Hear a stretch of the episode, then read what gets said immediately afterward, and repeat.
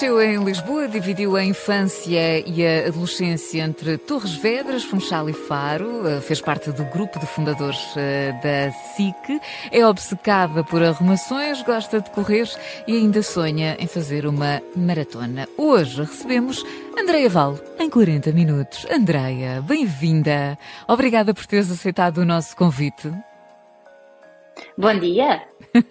Obrigada, estava tudo correto. Esta foi uma pequena, só uma pequena introdução aqui, porque nós temos. Uma pequena introdução. Exatamente, temos mas, muito. Mas a... Sim, sim, mas acontece as pessoas confundirem SIC com SIC Notícias. É, eu fui fundadora da SIC do grupo SIC Notícias. Notícias exatamente. exatamente. Eu tinha Não aqui assim SIC Notícias e disse só SIC. Peço desculpa, mas está, está no documento. O Miguel. Posso confirmar. Podes confirmar, confirmas, não é? Pronto. Isto é aquela coisa do está escrito e eu leio outra. Olha, muito obrigada por teres aceitado o nosso convite. Se não tivesses sido jornalista, terias sido o quê? Algo que também estivesse em cima da mesa. Uh, não estava na altura, porque na altura eu acho que não tinha essa noção, mas eu, eu adoro fotografia. Uh, e acho que se calhar hoje em dia, se não tivesse ido para jornalismo, se tivesse despertado para a fotografia mais cedo, para a parte de tirar, não é? Profissional, se calhar tinha ido para ou fotógrafa de várias coisas, ou fotojornalista, não é? Que seria um bocadinho mais relacionado com a área onde estou hoje em dia. Olha, nós já vamos uh, voltar uh, a falar de, de, de, jornalismo para já começar aqui a, recuar um uhum. bocadinho da, da, tua infância, tal como eu disse na introdução, tu nasceste em Lisboa, mas com dois, uhum. três anos foste para o Funchal e depois foste para, o, para Faro. Como é que foram estas mudanças? Exato. Por acaso é engraçado porque eu estou precisamente uh, outra vez de volta à zona de, da minha família e vinha, vinha a explicar isso ao meu filho uh, do meio. Uhum. E é uma história, muitas pessoas têm estas coisas por causa dos pais, Exato. que começaram, nasceram num sítio, depois foram trabalhar para outro, etc. Foi mais ou menos isso que me aconteceu. A minha família do lado da minha mãe é toda da zona de Torres Vedras, mas depois a minha mãe, ah, às tantas, quando se separou do meu pai biológico, foi para a Madeira, apaixonou-se na Madeira, vivemos na Madeira e depois por questões profissionais os meus pais, ah, a minha mãe e o meu padrasto foram parar ao, ao Algarve. E quando as pessoas me perguntam de onde é que eu sou, eu tenho sempre essa questão que é, ora bem, eu nasci em Lisboa, mas eu não me considero de Lisboa, eu considero-me do Algarve. Portanto, muitas vezes eu digo, mas deve, eu sou do Algarve, eu sou uma moça marafada. Isso é sempre chato, é para passar os natais, dá sempre muito trabalho, quando as viagens são grandes. Não esqueçam, o pior da minha infância foram os verões. Porquê? Imaginem uma pessoa que mora no Algarve e vem passar o verão a Santa Cruz, não, Não, não. Pronto, a minha mãe fazia-me isso, percebem? Torres Vedras, Santa Cruz, se as pessoas conhecem esta praia, eu não me lembro de ver bandeira verde em Santa Cruz. E eu deixava o meu Algarve com águas cálidas, não é? E bom tempo, e vinha para Santa Cruz e para Torres Vedras passar os meus verões. Portanto, andava sempre ao contrário. Depois, quando comecei a trabalhar à noite, aí é que já não me apanharam mais, porque comecei a trabalhar numa discoteca que muita gente conhece nos tempos de juventude do Algarve, que era a trigonometria, uhum. e aí passei os verões todos no Algarve. Era, a era a desculpa ideal para ficar no Algarve. Era ótimo, mas eu gostava, eu gostava. Eu, dessa fase eu gostei, foi, foi muito divertido e foi bom. Sentes que essa, são, são sempre aquelas experiências uh, que tu guardas para sempre na tua vida, nunca te vais arrepender, certo? Não, de todo, de todo, aliás, e, e, acho que foi curioso, pelo menos a minha mãe confiou em mim o suficiente para me deixar fazer isto. Eu tinha 16 anos, não é? é. Quando comecei a trabalhar num bar à noite em Lisboa, com uma coisa muito familiar, no sentido que toda a gente se conhecia, era uma coisa segura, não é? Mas depois fui trabalhar à noite para uma discoteca. Eu era uma miúda de 18, 19 anos, não é? Os verões, portanto, acho que. E uma discoteca de referência, uma... na altura, ainda por cima. Sim, é? sim, com milhões de pessoas foi? o verão inteiro, não é? Uh, e, e, foi muito engraçado. Eu conheci imensa gente à conta disso, conheci muita gente do norte, da zona do Porto e da restante zona norte do, do país. Fiz muitos fiz bons amigos nessa altura, fiz muitos contactos que, que até hoje se mantêm, uh, de amigos e até depois mais tarde profissionais. Uh, e não trocaria, passei os verões todos a trabalhar nessa altura, não é? Portanto, trabalhava à noite, dormia durante o dia, mas não trocava essa, essa experiência por outra experiência comum de verão. Olha, e depois vieste para, para Lisboa, né? Vieste estudar e, e chegamos aqui. Sim. Diz, diz. Uh, não, eu estava, desculpa, isto em rádio é sempre difícil porque a pessoa tem como, que preencher os silêncios, não é? Sim, e como, e como não estás aqui, não é? Nós estamos assim à, à, à distância. Não nos vemos. Exato. Sim, sim, sim. Uh, mas estava a dizer, tu vieste para Lisboa estudar, depois, entretanto, agora vamos começar aqui já a introduzir a SIC Notícias, fizeste parte dos fundadores da SIC Notícias. Como é que foi?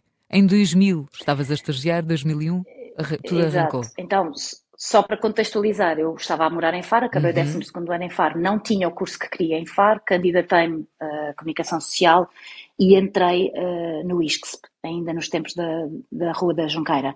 Entrei em Relações Internacionais, odiei o curso e disse à minha mãe: Isto não é o que eu quero, por favor, deixa-me candidatar-me à segunda fase. E numa viagem de autocarro que fiz para o Algarve nessa altura, eh, uma rapariga tinha, uma rapariga de Faro também tinha entrado na mesma escola que eu acabei por entrar, mas noutro curso. E ela disse-me: Ah, mas a escola onde eu entrei tem jornalismo. Ah, tem. E eu não sabia disso, porquê? Porque era um bacharelato na altura, eu sou antiga. e então lá consegui convencer a minha mãe, e a minha mãe é muito custo, porque era aquela coisa de, ah, são só três anos, é um curso mais pouquinho, não é? Mas consegui, consegui entrar na segunda fase e tirei uh, o curso que entretanto passou a equivalência à licenciatura. Um dos meus professores foi o José Alberto Carvalho. E na altura, uma das cadeiras, que até hoje se mantém, era Ateliê de Jornalismo Televisivo, Ora, modéstia à parte, eu acho que acabei por dar nas vistas porque tinha muita à vontade. O Zé Alberto até é o autor da frase A Câmara gostava dela. E na altura, quando a SIC Notícias estava a ser feita, ainda uh, não tinha arrancado, o Nuno Santos, que era diretor da SIC Notícias na altura, perguntou ao Zé: Zé, tens alguma aluna ou aluno lá na escola que eventualmente possamos convidar para estagiar? E o Zé disse: Olha, tenho, esta pessoa assim assim. Pronto, e foi assim que eu fui para a SIG Notícias, o grupo fundador, porque eu ainda sou dos tempos da Casa do Artista. Uhum. Quem conhece a SIG Notícias e trabalhou, fizemos parte deste grupo de. tivemos formação, por assim dizer, ainda na Casa do Artista e só depois é que fomos para a SIC.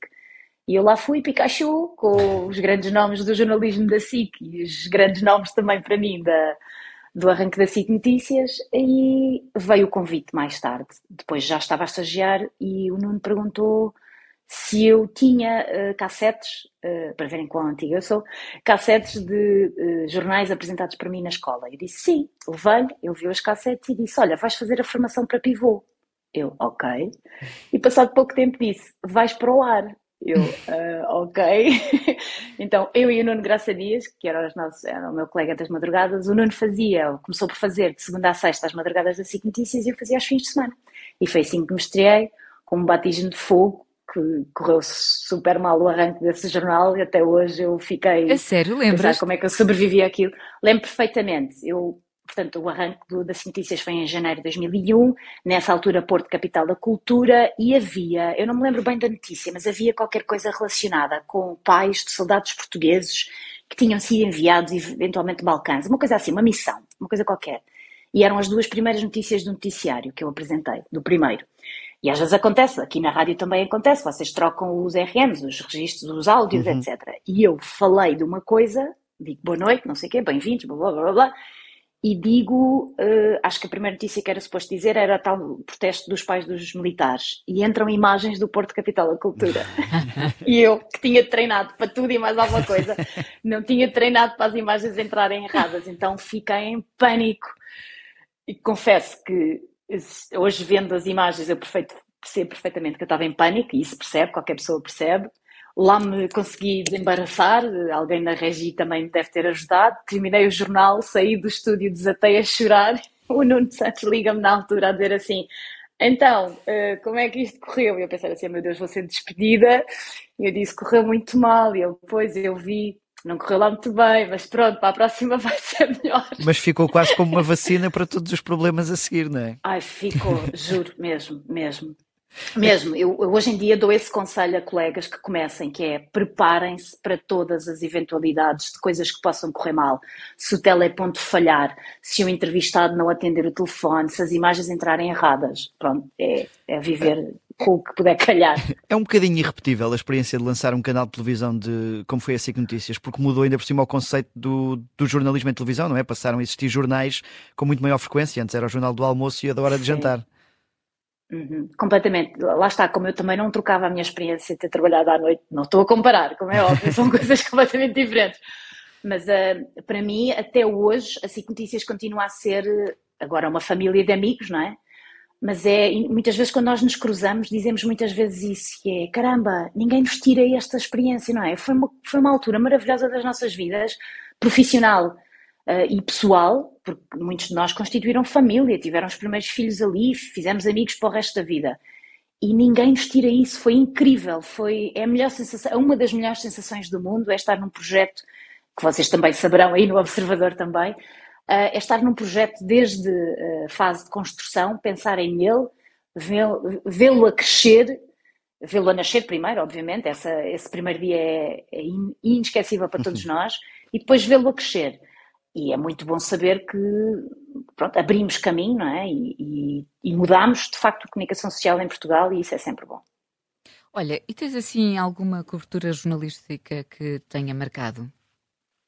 Algum... Essa pergunta é horrível de se fazer aos jornalistas. Tens várias, não é? É sempre. É quase como perguntar é muito... a questão dos filhos, não é? Que é sempre ingrato, por Sim, favor. Exato. Ou o livro da tua é, vida, ou a música. Ou música, a música. por amor de Deus. Essa é péssima. Sim, senhores, uma pessoa tem 45 anos de idade. Eu já tive várias músicas da minha vida, vários livros, vários filmes. Filhos são só três. Mas digamos que, por exemplo, olha, eu lembro-me na SIC Notícias, lembram-se do massacre de Beslan? Sim aquela questão dos miúdos. Sim. Pronto, eu lembro-me de, ficar impressionadíssima com os relatos que, e que vou poupar os nossos ouvintes a isso, os relatos de como foram os últimos dias dos miúdos, de como fizeram para sobreviver. Um, e depois, quer dizer, entre os rios, ainda por cima eu era miúda, não é? Portanto, tinha acabado de começar jornalismo. Aquilo tudo para mim era como assim? Isto é assim? Uh, o mundo é. E, e, lá está, como espectador e como ouvinte, nós temos acesso à informação, claro mas nós jornalistas temos sempre acesso a um bocadinho mais, não é? E por isso temos de a filtrar. E eu ficava, como assim? Há esta crueldade, ou as coisas de facto acontecem assim. Uh, e houve muitas situações que me marcaram e, e que, pronto, foi e, talvez a primeira forma entre os, entre os rios foi um bocadinho o, a afirmação da SIC Notícias, não foi? Foi o primeiro grande acontecimento Foi nacional. a loucura, podes dizer. Foi, foi aí que se mostraram ao, ao, mundo, ao país e ao mundo. Sim, sim. Sim, sim, sim. Eu acho que aquele, aquele episódio foi de facto foi trágico, infelizmente aconteceu, mas aquilo obrigou a SIC Notícias a, a, a, explodir, por assim dizer, não é? Tivemos que mostrar ali o que é que valíamos, eh, como é que uma informação 24 horas em português em direto se fazia e foi o evento que talvez tenha ajudado a consolidar mais o, o nome. Infelizmente foi uma tragédia e, e, preferíamos que não tivesse sido assim, como é óbvio, não é? Mas foi o primeiro grande desafio da SIC Notícias, sim. Andréia, nós já vamos voltar à conversa, vamos fazer agora uma pequena pausa só para as notícias. Com certeza. Já voltamos à conversa hoje, Andréia Val, em 40 minutos, aqui na Rádio Observadores.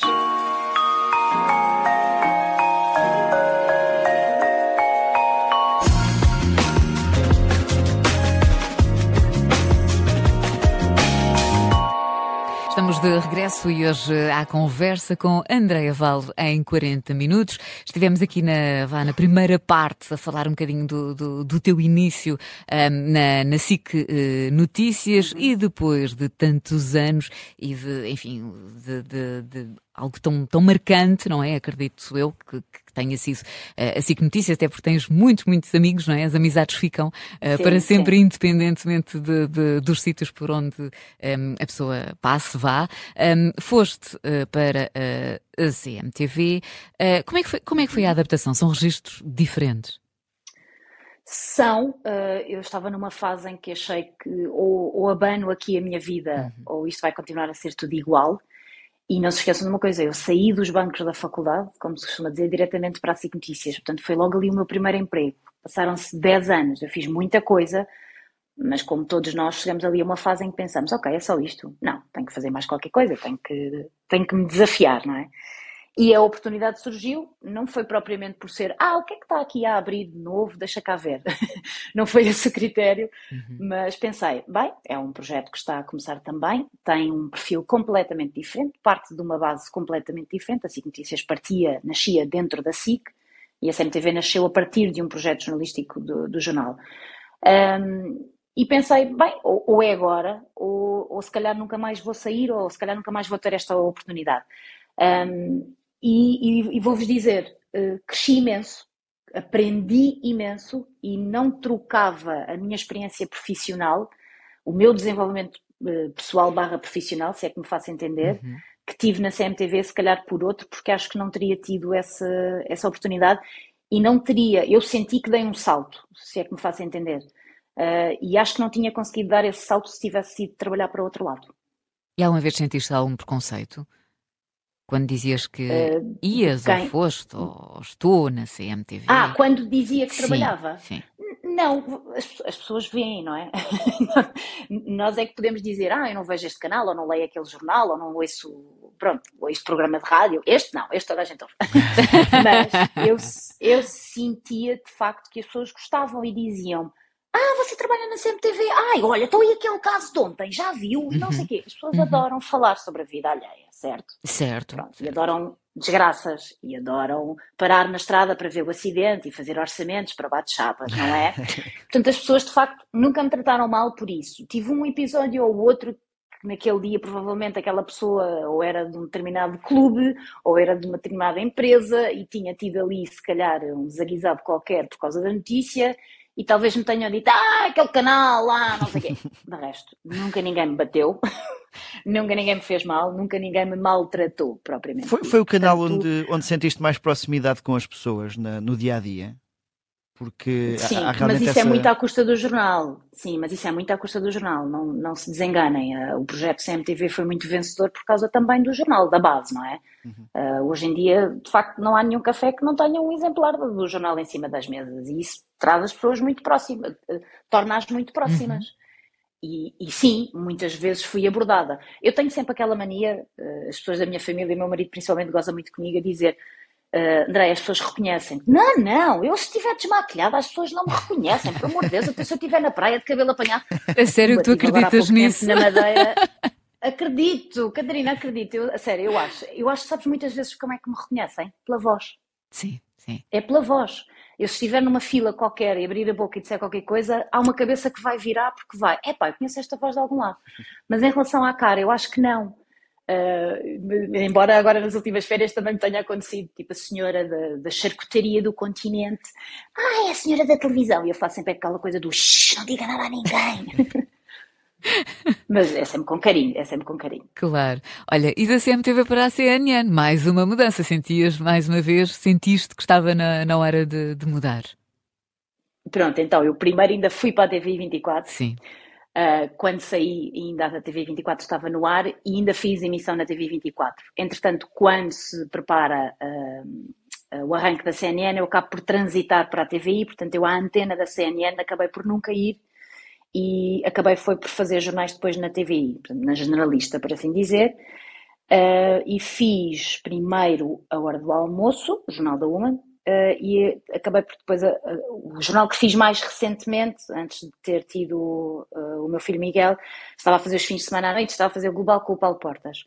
Portanto, a antena da CNN eu acabei por não ir no arranque. Uhum. sim, sim, sim, sim. E mesmo, e mesmo durante agora estes últimos meses, acabei por não, por não ir também, acabei por ficar sempre a fazer jornais na, na TV. És mais uma morning person ou preferes horários noturnos?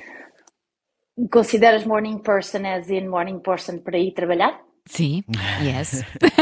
hum, é assim, eu gosto muito de dormir, seja de manhã, seja uh, assim, dormir bem à noite. Mas eu acho que mais depressa me levanto. Quem tem filhos percebe, não é? Mais pois, era isso que eu ia dizer, cedo. tu agora. É, é, sim. E eu gosto, olha, por exemplo, uma discussão caseira, desculpem partilhar isto com vocês, uh, dormir com os gestores fechados ou os gestores abertos, não é? Quem tem companheiro ou companheira em casa eu adoro dormir com os stores abertos porque adoro ver o dia nascer. Ai, também eu. E o meu marido odeia, parece que dorme dentro de um caixão. Preferes dormir com os, os stores abertos, certo? Catarina? Eu adoro, adoro. Precisamente pela mesma razão. Nascer. Nem mais. Isso Pronto, mesmo. é isso mesmo. Isso mesmo. Portanto, o Miguel está caladinho, cheira-me que. Eu sou uma pessoa ainda Miguel. sem filhos, gosto de dormir também bem no escuro para prolongar o mais que puder as horas de sono. Não, Pois, mas eu preciso, se eu precisar de dormir muito, eu também fecho os stores. Mas se é para começar o dia a trabalhar, então eu quero ver o sol a raiar. Olha, Sim, isso, isso acontece-me também. E, e, eu dormi três anos numa casa. Isto também não faz sentido eu partilhar isto, mas já que estou a começar, vou acabar. Eu dormi oito anos numa casa sem, sem stores e sem portadas. Portanto, dormia sempre de, Ei, com luz do dia. Ah, então faz sentido. Minha primeira casa aqui em Lisboa. Mas também era estudante, ah, aquilo, okay. as coisas eram mais fáceis. Ah, também dormias de qualquer maneira, também, também se fosse para ficar a dormir durante a manhã não havia problema. Exato, dormias de qualquer maneira, mas Olha, e és supersticiosa? Isto tem a ver com o teu livro, o último que lançaste. Exato, o mais recente. Exatamente. Ah, ah não, espera, esse é o do meio. É o do, meio, é o do meio. Cruz Credo bate Sim, na madeira. Sim, agora aparecem as pessoas com os filhos, não é? Que baralham os nomes dos filhos. Não, então o das superstições é o livro do meio, exatamente. Um, não sou um bocadinho, e como eu dizia na altura, quando apresentei o livro, eu tenho mais rituais de conforto do que propriamente superstições. Olha, a única superstição que tive agora recentemente e que passei uh, a usar e, e ensinaram-me há muitos anos, que é não se deve passar os bebés por cima da mesa. Agora oh, tenho um bebê, não é? Sério? Portanto, apliquei isso. É, a mim ensinaram-me que se passares por cima da mesa o bebê não cresce. Oh. Pronto, vamos ficar só com esta informação. Nunca mas eu faço-me impressão, porque imagina que, sei lá, deixas o. Esperemos que não deixar o bebê cair, mas deixar o bebê cair em cima de uma mesa com prato e copos, isso não é uma coisa boa. Então, às vezes, quando estamos sentados à mesa e querem passar o Miguel de um colo para o outro, eu digo sempre: não passem o Miguel por cima da mesa! e depois, às vezes, já brincaram comigo: mas e debaixo da mesa? Pode ser? Não, também não. Olha, mas como é que surgiu essa Agora, ideia, de, de, de, por exemplo, do, uh, do, livro? Sim, o primeiro era das expressões, hum, do, era o Exato. puxar a brasa à nossa Sim. sardinha, foi aqui um desafio de duas amigas, uma amiga uh, muito querida, próxima, com quem já trabalhei, e outra amiga, que passou a ser amiga, que era a editora, da, da minha editora na altura. E como elas sabiam que eu gostava desta coisa de o que é que será que isto quer dizer? O que é que é esta expressão? Porquê é que nós usamos isto? Porque eu muitas vezes dava por mim a pensar, que raio, mas porquê é que a gente diz, sei lá, meter o recio na. Meter o recio, ai, agora vamos esquecer da expressão, meter o recio na petesga. É, é assim, exatamente, é? sim. É isso, sim, é. Sim. Vocês desculpem, que eu estou com. Exato, eu estou com o mommy brain, que é o cérebro das mães depois de terem bebés, portanto às vezes baralho. Uh, e, eu, e, elas sabiam que eu tinha essa curiosidade e disseram-me: porquê é que não fazes um livro com as origens dessas expressões? E eu, olha, boa ideia. Então comecei a investigar. Claro que depois isto é, abres, um, abres, a, abres a caixa de Pandora e a editora depois disse: Bem, agora fizeste tu, vais fazer um segundo. Hum. Eu disse: Ok, mas sobre quê? Agora sobre superstições. Não és assim muito supersticiosa, mas é giro. Vais buscar as origens e tal. Eu disse: Está bem, ok, boa. E depois o terceiro já foi, uh, oh, vamos lá voltar às expressões, está bem. e fui buscar mais expressões e mais origens para, para explicar. E Eu gosto muito do tema, gosto. Já, já, percebi e estavas a falar exatamente mais do que superstições, até gosto, falas em rituais. Por exemplo, antes de entrar em direto, tens algum ritual? Uh, por exemplo, em estúdio, uh, assim, ritual, não, tenho. Sim, podemos dizer que são rituais.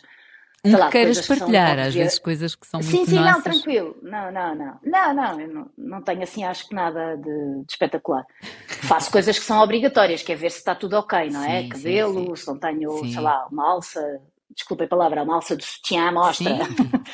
se, estou, estou, se estou composta. Um, e depois vejo se tenho tudo à mão, a caneta que preciso, os papéis, Agora, hoje em dia, nós, o, o telefone tornou-se uma ferramenta de trabalho, obviamente, e, e, muitas vezes nós podemos ligar aquilo que temos no telefone ao computador. Uhum. Mas como nós jornalistas usamos muito os push, não é? As informações que Sim. nos chegam através das notificações das várias aplicações, jornais, etc. E muitas vezes nós conseguimos dar as notícias muito, de forma muito rápida porque essa informação cai-nos no telemóvel. Portanto, o telemóvel é sempre algo que eu tenho, confirmo sempre eu acho que o meu telefone nos últimos oito anos, ou o que é que é, vai, tem estado sempre no silêncio, mas confirmo sempre que está sempre no silêncio. Um, pigarreio, que é algo que na rádio provavelmente também fazemos todos, não é? Sim, Para limpar sim. a garganta. Sim. Um bocadinho de água, se for preciso. Normalmente não bebo muito, devia beber mais, mas fico sempre em pânico com a ideia de precisar de ir à casa ir de banho casa de... o jornal. Então não bebo muita. Um, e vou confessar, pronto, posso confessar isto aqui em exclusivo ao, à Rádio Observador. uh, quando estou nervosa, isso raro, é raro usar nos jornais, porque poucos momentos me têm deixado nervosa. O último que me deixou, o mais recente, aliás, foi a morte da rainha. Uh, e fiquei mesmo com o coração a mil, ainda por cima estava grávida e pensar, André, por favor, não te sintas mal hoje. Faz-me isto, por favor. Mas quando estou, por exemplo, a fazer alguma coisa em público, perante uma plateia, Uh, respiro fundo, tento respirar fundo para, para, para, para, a minha, para a minha fala não ficar presa no, aqui na garganta, não é? Sim, para vir aqui sim. debaixo do diafragma. E costumo muitas vezes dizer para mim própria: isto é um passeio no parque, isto é um passeio no parque, isto é um passeio no parque. como se fosse Jan, relaxa, tranquila, isto é só um passeio no parque, só um passeio no parque. E depois pronto, corre bem. Olha, Olha, nunca tinha contado isto a ninguém. Ah, exclusivo, exclusivo, exclusivo neste 40 minutos. Olha, às vezes diga em inglês, só para parecer mais chique. É, é. Mas a, a, verdade é que às vezes há expressões que, que, ficam muito bem em inglês e quando nós fazemos a tradução, não é? Uh, pronto, Sim. em português temos sempre mais uma palavrinha ou isso, mas pronto. Um, tu já falaste nas redes sociais e eu sei que tu usas bastante as redes sociais, nível profissional, essencialmente, mas também pessoal. Um, sei que, por exemplo, a nível profissional, o Twitter, o X, não te assusta, por exemplo, e isto é mesmo aqui quase a, a minha experiência, porque eu também tenho Twitter há alguns anos, mas há poucos, não te assusta o, um bocadinho o ódio gratuito do, do Twitter? Do Twitter, que já não é Twitter, que é não. é o X. Sim, não tenho pachorra, por isso é que vou lá pouco. não aguento. Mesmo assim, é, é chato usar essa mesma expressão, não é? Mas, além de não ter pachorra, Uh, não se aguenta. As pessoas vão para as redes sociais destilar tudo e mais alguma coisa. E eu também não sou apologista de que a vida deve ser super cor-de-rosa e só passarinhos a chilrear e luzinhas a brilhar. Não, atenção, não é? A vida é a vida, é real, é crua, às vezes é má. Uhum. Mas esse ponto que, que abordaste especificamente, não tenho pachorra. Então não vou, eu não leio caixas de comentários. Não sei de quem é a autoria da expressão, mas normalmente uh, ouço dizer que as caixas de comentários são lixeiras a céu aberto. É verdade. Portanto, eu poupo-me a isso. Eu nem sequer lá vou. E, e há pouco estava a dizer, usas as redes sociais. Eu muitas vezes tenho pejo e pudor e algum receio em expor-me demasiado porque não estou para levar com comentários perfeitamente estapafúrdios, uhum. às vezes de coisas, mas tu fazes isso, ah, mas isso não se devia fazer. Oh, senhores, pronto, guardem as vossas opiniões para vocês. Ninguém vos perguntou. No dia em que vos perguntarem, vocês podem responder. As pessoas que dizem só por dizer e que não acrescentam absolutamente nada, não têm saco mesmo. Por isso não leio, não vou lá. E, por exemplo, uh, os teus filhos sentem, agora os mais velhos, alguma pressão, por exemplo, de tu apareceres na televisão? Zero, zero, zero mesmo. Não estão nem aí. Uh, também eu acho que pode ajudar o facto de eles serem os dois mais velhos. Uh, os dois pais são pessoas, não é? Uhum, uh, sim, e é público, sim, não, sim, não, sim, não, vale a pena esconder porque é público. São jornalistas. Exato. Com cargos de direção praticamente a vida toda, com um nível de exposição, se calhar às vezes superior ao meu, porque têm cargos de desfia, não é? Têm responsabilidades perante várias pessoas. e eles sempre tiveram habituados Claro que a mãe é que aparecia mais na televisão, mas isso para eles sempre foi super tranquilo. Nem, eles consomem televisão deles... tradicional ou já não têm muito essa? Olha, é muito engraçado. Eu tenho um filho de praticamente 21 anos e outro de 15. O de 21, portanto, geração de, desta malta, não é? Não consome muita televisão. Uh, podcast, uh, jornais online, tudo. Ele aprendeu a ler, a ler sozinho uh, na altura com o Expresso. Imaginem, ele pegava no Expresso e começava a. E, e, portanto, eu acho que de facto a geração do Afonso, neste caso é o mais velho, é muito diferente. Ele televisão consome pouquíssima. Muitas vezes vê a informação toda que quer no telemóvel, nos jornais, nas redes sociais também. Pois. O de 15, eu diria que ainda vê menos televisão, vê muitas plataformas, não é? Séries e por aí fora. Eh, não está tão, na, também são idades diferentes, não está tão ávido pela informação como se calhar o mais velho está. Agora a televisão vem pouquíssimo. Eu acho que não me lembro da última vez que eles sentaram em frente à televisão para ver um jornal inteiro, um jornal de televisão inteiro. Isto das, das redes e não só, e também de, de obviamente seres uma pessoa, hum, enfim, conhecida, familiar. Eu li que, e a propósito agora do, do, de ter estado grávida, tu praticamente quase foste uhum. obrigada a partilhar que estavas grávida porque viram-te uh, na praia. Este é o lado menos Sim, bonito. olha, isso, é, é, é. Um, de não nós somos donos respeito. das nossas vidas. Exatamente. Exato, sim. Nós somos donos das nossas vidas, pronto, vá, salve seja, não é? Sim. Mas gostamos de poder controlar aquilo que acontece na nossa vida. Nem sempre o conseguimos, mas pronto. Uh, e na altura, quando eu uh, engravidei, quem passa por este processo ou quem já passou por este processo sabe perfeitamente, os primeiros meses são uhum. mais instáveis, são mais complicados, até a gravidez termos a certeza que vinga. Normalmente nós protegemos e não partilhamos essa informação muitas vezes até com a família, não é? Para o caso não correr bem, etc. E na altura eu fui apanhada de surpresa na praia e, e estava precisamente no limiar dos três meses, mas como de facto já tinha uma barriga muito proeminente, não dava para esconder, quem me visse percebia claramente que estava grávida. Um, e eu estava ali a tentar passar os três meses para dar a notícia, até dentro da TVI, não é? Portanto, até, até à minha entidade patronal eu ainda não tinha dito ainda. E, e de facto fui forçada a, a, comunicar e pensei, bem, já que isto vai acontecer, vou tentar controlar eu e fazer eu uma, da forma que, que, eu, que eu quiser. Acabou por não ser efetivamente como eu quis, se calhar tinha feito de outra maneira. E isso é um bocadinho ingrato, porque eu percebo que nós somos Vou, pôr, vou fazer, estou a fazer o dedo das aspas, o gesto de, sim, das aspas sim, sim. com os meus dedos. Eu sei que nós somos figuras públicas, entramos pela casa das pessoas adentro, mas também temos direito à nossa vida privada em momentos mais complicados e mais sensíveis como estes. Podíamos, devíamos poder controlar. E, e não controlamos, porque as pessoas e o mundo em geral, da comunicação social, desta comunicação social a que nos estamos a referir, obviamente, mais cor-de-rosa, acham que, por ser notícia, ah, então se é notícia, se isto é uma novidade, nós temos o direito de partilhar, porque esta pessoa é da esfera pública e pronto, e arrepiam uh, caminho. Sendo que às vezes têm um, a simpatia de perguntar, dizer, olha, soubemos esta informação e tal. Eu já tive situações dessas. Esta foi mais ou menos parecida e pronto, aí não fico tão zangada, por assim dizer. Mas é, é uma parte chata, é não poderes fazer, se calhar, eh, ao teu ritmo, não é? Tu queres correr ao teu ritmo e às vezes obriga-te a correr mais depressa, e isso é chato. E tu já deixaste, por exemplo, de fazer ou dizer alguma coisa por receio que as pessoas levem eu dou muito poucas vezes a minha opinião. Por exemplo, eu hoje aqui com vocês já dei a minha opinião sobre uma coisa ou outra que talvez me possa vir a arrepender. Mas Uh, aquela parte do, dos comentários não ter pachorra, etc. Mas não tenho mesmo pachorra, pronto, desculpem. Mas acho que como tu hoje em dia vezes... temos falado cada vez mais e quem usa o, o digital, um, uhum. acho que é essa a postura, não é? Quando são críticas construtivas e há algo bonito para partilhar, tudo bem. Agora, quando a pessoa, digo Sim. eu, não acrescenta e às vezes há quase uma é necessidade é de deitar abaixo, não... E muitas vezes anónimos, não é? Sim. Escondidos, Sim. sem mostrar a cara, sem dizer quem são. Quer dizer, come on, não é? Tens opinião, menos mostra a cara, diz quem és, porque é que és assim ou porque é que pensas assim. E às vezes Isso, há uma coisa que ainda custa um bocadinho mais, Andreia, que é de mulheres para mulheres. Ah, não sim, sentes sim, isso? Sim, de todo. Completamente, sim, completamente. Aí, mas isso leva fala tanto, uma discussão. Claro, fala-se tanto de sororidade, mas uh, às vezes uh, ainda temos aqui um, um, um, longo caminho para, para fazer. Temos, não é? Mas pronto, mas como tu programa. dizes, dá para outro e fica para um podcast e esse vez aqui à Rádio Observador para falarmos, pode ser. Ok, combinado. Olha, combinado, entretanto, combinado. Eh, aproveitar aqui só os últimos eh, minutos uh, e porque tu também falaste e é público desta tua gravidez, que foi assim um, uhum. uma gravidez pouco tranquila para o final. Como é que se lida com uma situação destas? Tiveste medo?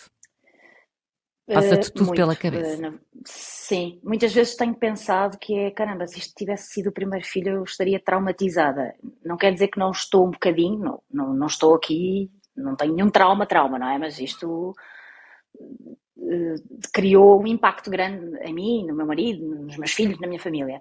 E acho que se tivesse sido a primeira gravidez eu tinha ficado muito pior. Agora, como, como foi a terceira, tive muito medo, porque tudo o que é desconhecido nos assusta mas se calhar já tinha outro conhecimento, não é? Outro contexto e, e consegui.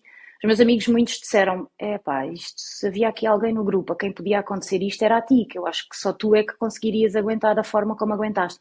E eu sinceramente acho, olhando para trás, pensei: é pá, isto até me correu, até fui uma grande valente, portei-me super bem e aguentei aqui bem a história e tal. Uh, mas, mas é sempre, é sempre hum, não queria dizer triste, mas pronto, é sempre menos bom quando tu pensas, idealizas uma, uma coisa ótima da tua vida, não é? Como é uma gravidez, um bebê nascer, e depois as coisas não correm como tu queres, ficas um bocadinho desiludida. Pronto, é isso, é desilusão. Mas temos sempre que pensar do lado positivo, corra tudo bem.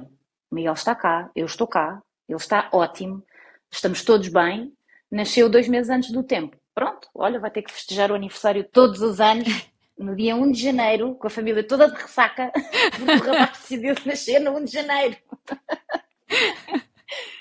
Olha, e para mudar de assunto, eu quero muito falar isto contigo, que eu sei que é uma coisa que tu gostas muito. Corrida, essa terapia. Ah, para quando a maratona? Eu tanto, tanto, eu preciso tanto voltar, vocês não imaginam. Eu acho que isso deve ser a coisa de que tenho mais saudades neste momento uh, na minha vida. Tenho saudades de trabalhar, obviamente, mas preciso tanto, tanto, tanto voltar a encontrar a minha rotina e preciso muito voltar a, a, correr porque isso é tão bom, faz tão bem à cabeça, faz bem ao corpo, faz bem a tudo.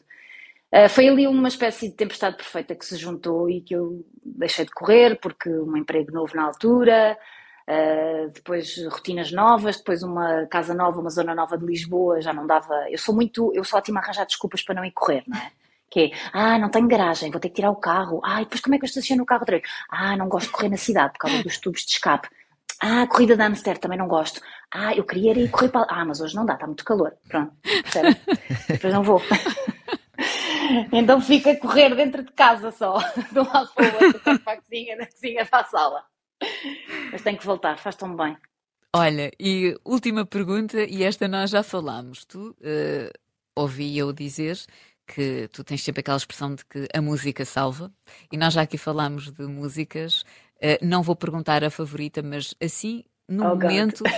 uma música que venha à cabeça, só para nós Pode ser a música desta fase da vida, não pois, da vida. Exatamente. Uh, olha, foi engraçado, quando o Miguel ia nascer, uh, eu já tinha uns dias antes pensado, ah, que música é que eu vou querer pôr no, no dia em que ele nascer e me perguntarem que música é que quer pôr, achando que ia fazer um parto normal. E depois, como foi tudo à pressa, uma das enfermeiras do bloco dizia-me assim: Andreia, escolha uma música. E eu, uh, e deu-me uma branca. E não me lembrava da música. Então tive montes de minutos a fazer anestesia e tal, a tentar me lembrar da música. E às tantas digo: olha, não me lembro. Ponha o Here Comes the Sun do The Beatles. Ai, dos, tão bom. dos Beatles. E ela ficou assim a olhar para mim é essa? E eu olhar assim para ela e pensar, ah, ela não gosta desta. E eu disse, sim, sim, é essa, por favor. É bonita, eu gosto. Mas porque, não, é linda esta música, eu gosto imenso dos Beatles, o meu pai adorava os Beatles. E, e na verdade, aquilo foi, no, foi na altura, foi uma mnemónica, porque eu não me lembrava da música que queria. E tinha ouvido o noticiário antes de ter ido para o bloco e dizia que no dia a seguir ia fazer sol. Portanto, isto era 1 de janeiro, não é?